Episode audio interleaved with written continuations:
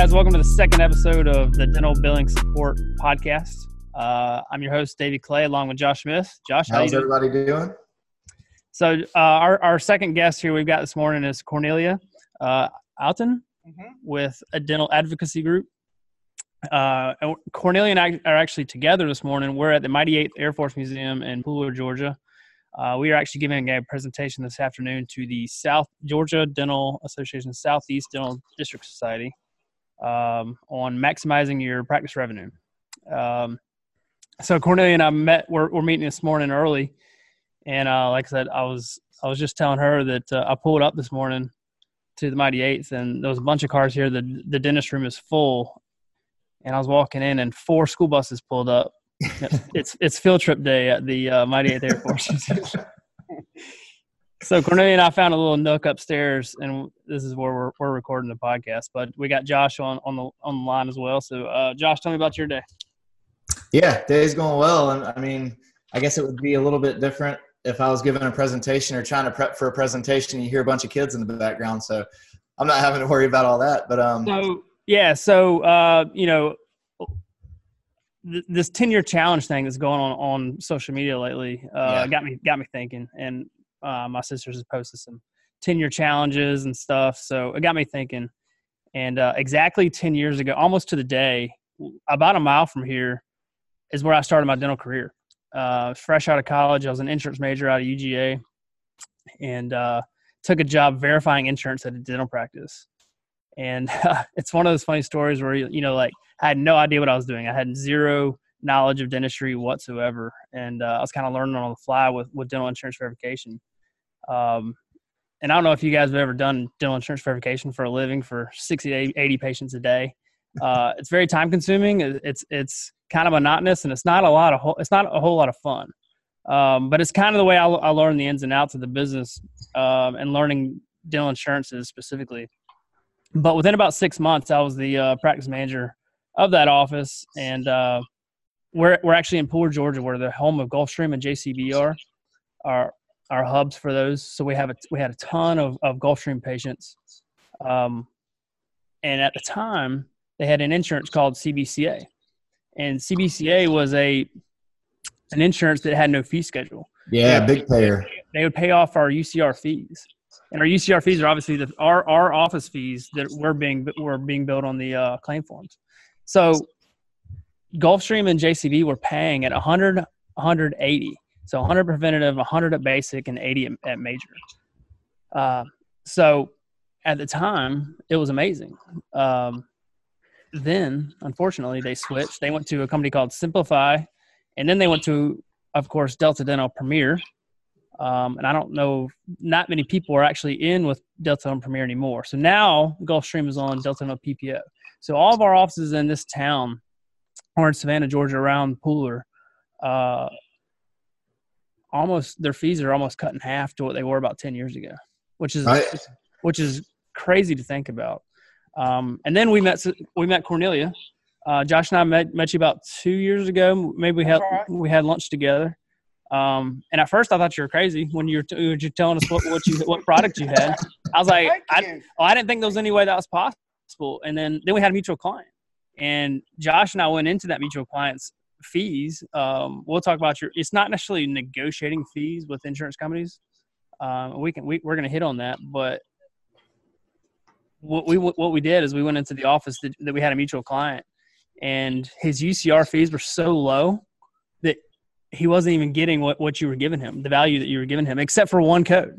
Joshua, it was a bite wing, correct? It was a bite wing, and and uh, I remember getting into the office and I was like, I got to check this out. I mean, it's because you know whenever Davey and I have learned anything new in the industry or anything like that, you know, you take it with a grain of salt. and You got to kind of research it and, and figure it out. So first thing I did, I go, I've got to see if this fee schedule is as high as Cornelia said it was, and sure enough, it was because it was outdoing some of the usual and customary fees in this area.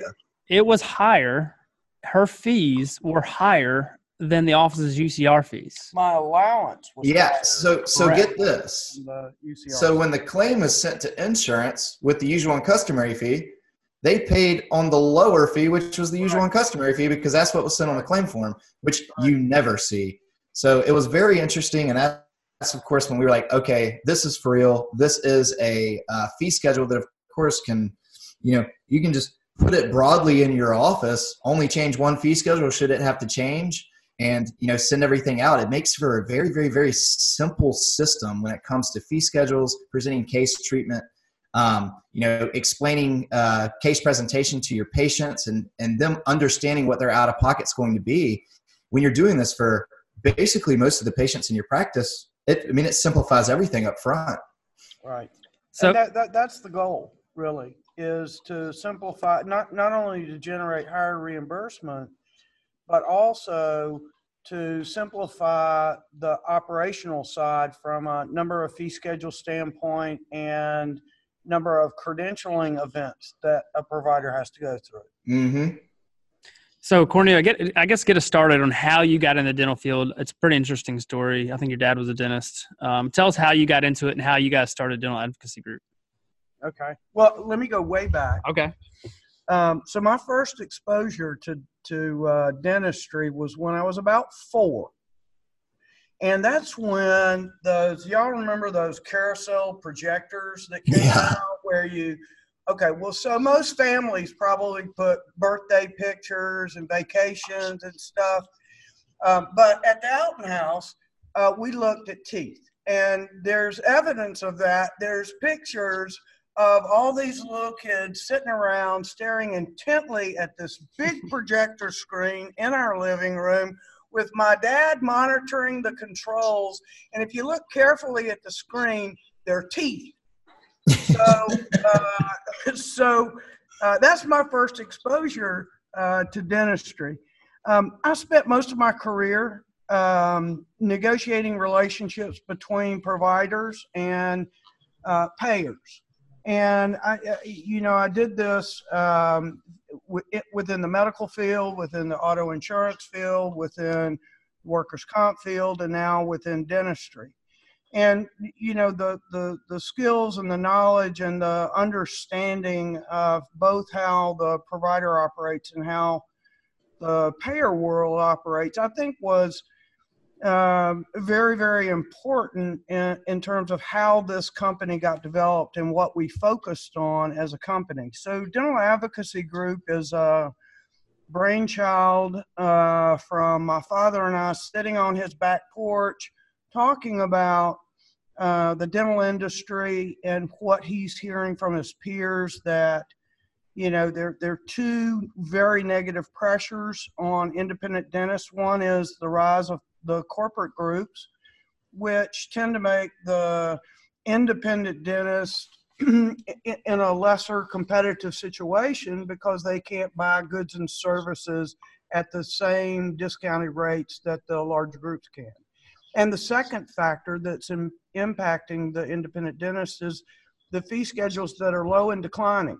So they're not low and growing. I mean, they're not even keeping up with uh, overhead cost uh, increases in the independent practices. And so those were th- that was the problem that we tried to solve. And you know, I spent a year developing different models um, and finally came up with a model that the lawyers would uh, allow me to work with. And that is, I went to the insurance market and I pre negotiated um, favorable fee schedules. And what I sold to the insurance market was the profile of the independent practice that I was going to target in my business.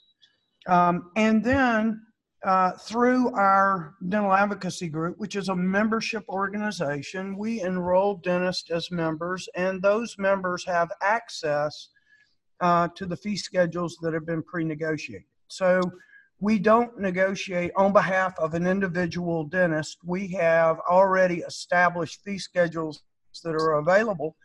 Um, and so, if a dentist want, is considering our option, one of the first things that they ask for is a fee schedule and we're able right. to do that. We're able to to give you a fee schedule as soon as you indicate an interest because they're already pre-negotiated. They're already in place.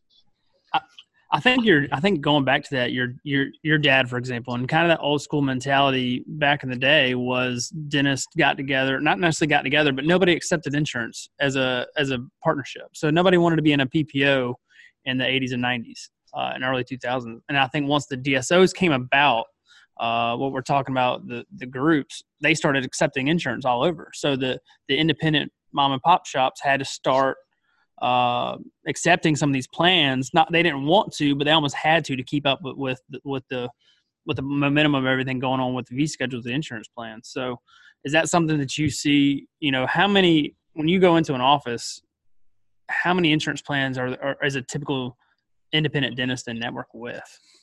Already? Well, I mean, I, I, I think it varies, and and my belief is that every single practice has its own heartbeat about what its mission is and what they're trying to accomplish, and you know the the populations that they want to serve. But but we serve uh, we have clients that were completely fee for service, not in network with a single. Uh, plan because they were not willing to do the 30 to 50 percent write-offs right that their peers were doing. But when they saw our fee schedules and, and realized that our, the write off through our organization was significantly less, um, we were able to bring them in. So we've got uh, practices that were fee for service, and then we also work with practices that that went out and signed every insurance company they could find, and um, they're they're overrun with insurance companies. They, you know, besides revenue being depressed because they've got so many contracts that are taking such a big hit, um, they have no revenue visibility. So when they send out a claim, they got no idea who is going to pay um, and how much they're going to get paid for the service. And so with those practices, we pull them back. So we put our solution in place and then we eliminate all the overlapping agreements so that they can get uh, the higher rate through our fee schedule. And um, so we you know we we, we have a, a balance davey. I mean uh, we, we see almost everything. Talk about those those network sharing agreements and how those affect an office. Um, you know it, it used to be probably two and a half, three, four years ago, the carriers who are defined as Blue Cross and Cigna and Delta, those guys would rent networks that were available to make their network bigger. And the objective really was all of these networks are competing with Delta Dental from a size standpoint. So Delta Dental has 90% of the dentists contracted, and all of these other networks, MetLife, Guardian, all of these guys are competing with Delta Dental on a daily basis. So the, the first solution they put in place was to go out and rent the the networks, which are DenteMax and Connection Dental and Zelis, Maverest, and supplement their networks in in a sense, grow their networks through these network arrangements. And that that worked for a while, but then they figured out that they could generate an additional revenue stream by sharing their net, their directly contracted providers with others. And so, uh, United Concordia, for example, and and I and I uh, I don't like what United Concordia is doing because they're going to the dentist and they're saying we need a rate, a good rate. Um, because we cover the military. Well, all the dentists want to help. All the dentists want to support the military and give them favorable pricing, but we, what United Concordia realized was that there was a revenue stream associated with that network. And so now they rent their network to Ameritas, they rent it to Principal, they rent it to Lincoln Financial, and any others that will will pay them to access the network. And so um, what used to be fairly fairly clean, where insurance companies rented uh, true networks. Now the carriers are leasing their networks to each other. And what that what that leads to is overlapping agreements where you know you may be in network with Aetna through three or four or five different contracts that you own. Umbrellas. Yes. Yeah. It muddies the waters. Um, you know, and we, yes, we see we see that on a daily basis because you know dave you correct me if i'm wrong we're constantly seeing these explanation of benefits and office managers across the United States, doctors, they don't know who's going to actually be paying on what fee schedule whenever they're sending out claims. And it's because of what everything that you just went over.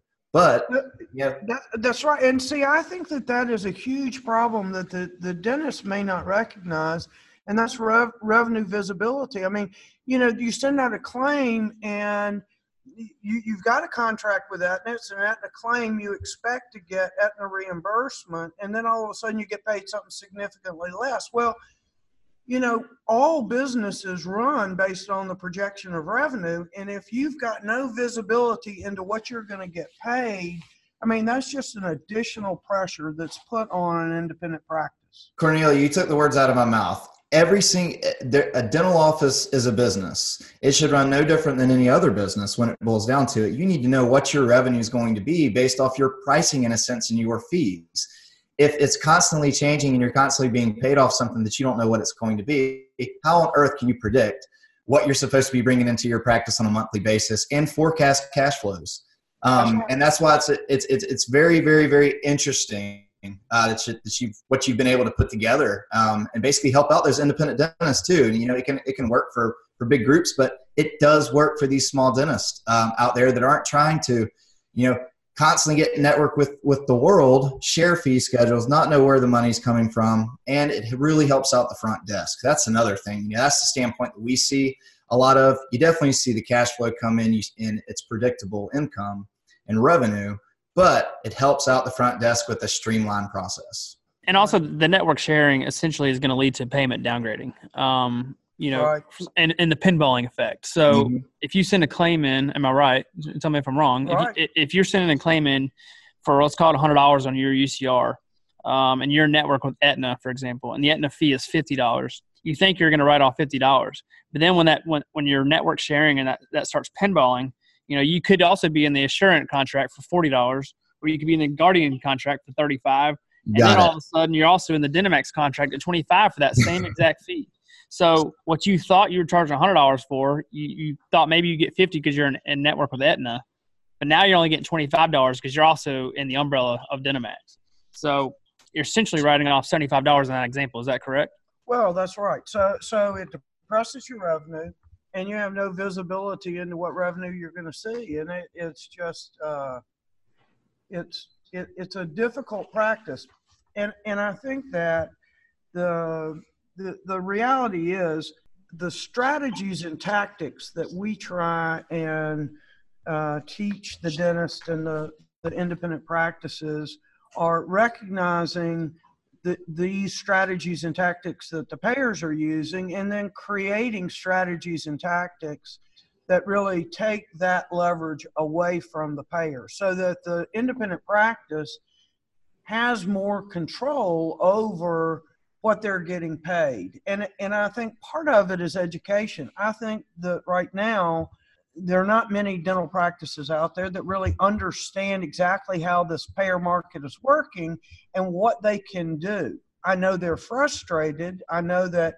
you know many of the clients that we have say, you know, I, I'm just ready to give up on all this this stuff, and we're like, you know there there are opportunities there are pathways that will allow you to accomplish what you're trying to accomplish with your practice that's why this is such an important conversation to have. It's not many people are educated on it and don't understand exactly how it works unless you do this for a living you know? It's you can't expect everybody most people come into dentistry you know just a lot of people come in out of high school and that's just what they've done for forever and they end up becoming office managers and you, know, you kind of learn on the fly.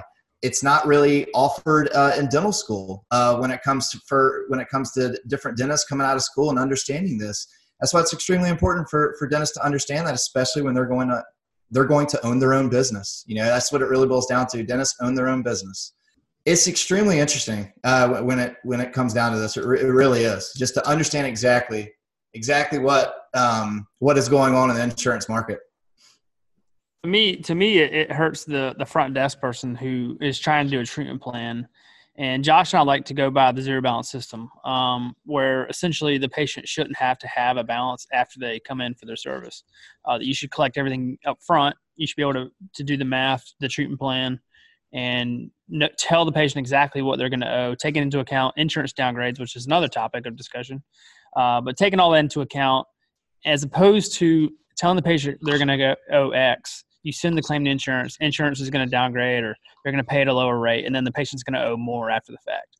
And that's where that's where patients get kind of ticked off with with offices when they're told one thing um, and then something else happens. Right. Um, there's no way to predict what the insurance is going to pay in that circumstance because there's so many plans. There's so in their network with their network sharing, they're pinballing the rates. Um, so to me, the over, underlying factor of all this is that treatment plans are not being predicted correctly because of all the different networks the doctor is in. Man, it's it's educating, but it, but it's it's very educational to hear hear hear you talk. Um, you're you're in it every single day. Josh and I are in it every single day, and we understand these things. But I, I really think that the doctors and the, the front desk staff need to get engaged and also learn these things and, and meet with you to, to learn these things uh, regularly. Yeah, y'all's y'all's presentation today um, is going to be instrumental for a bunch of, of the different dentists and office managers that are going to be attending it. And it'll be interesting. And, and with hope, they tell other people about what they heard today because it's, it is something that needs to be understood in dental offices if you're going to be in this business moving forward. If you don't know it, you're going to end up losing money. It's just, it's just the way it works. Cornelia, Cornelia and I are getting prepared for our presentation uh, here in about an hour. So uh, there's a lot more information we're going to talk about, and you know, if you're if you're a dentist out there listening, you know, invite us to speak at your dental society meeting or, or call us up. And Cornelia, how can they get in touch with you if they want more information? Um, you can call me, and my office number is 770-691-3175. You can email me at C Outen, C O U T T E N, at Dental Advocacy Group. Or if you're interested to in, in a free assessment, you can go to our website, dentaladvocacygroup.com, and take the free practice assessment. Once you take that free practice assessment, we will review it and then we will contact you with recommendations about how you can improve the revenue for your practice. You'll also be at the Hinman in a couple of weeks as well, right? Yes. All right. Josh, do you have anything else for us? Oh, no. I mean, if anybody has any questions as well on what, on what we do, it's josh at dentalclaimsupport.com, and we can actually put you in touch with Cornelia as well if you if you didn't have her, her information. But um, other than that, I think this is very, very interesting conversation today. All right. Thank you, guys. Thank you, Cornelia, for joining us this morning. Thank you. Y'all have a good day. Have a good one. Good luck.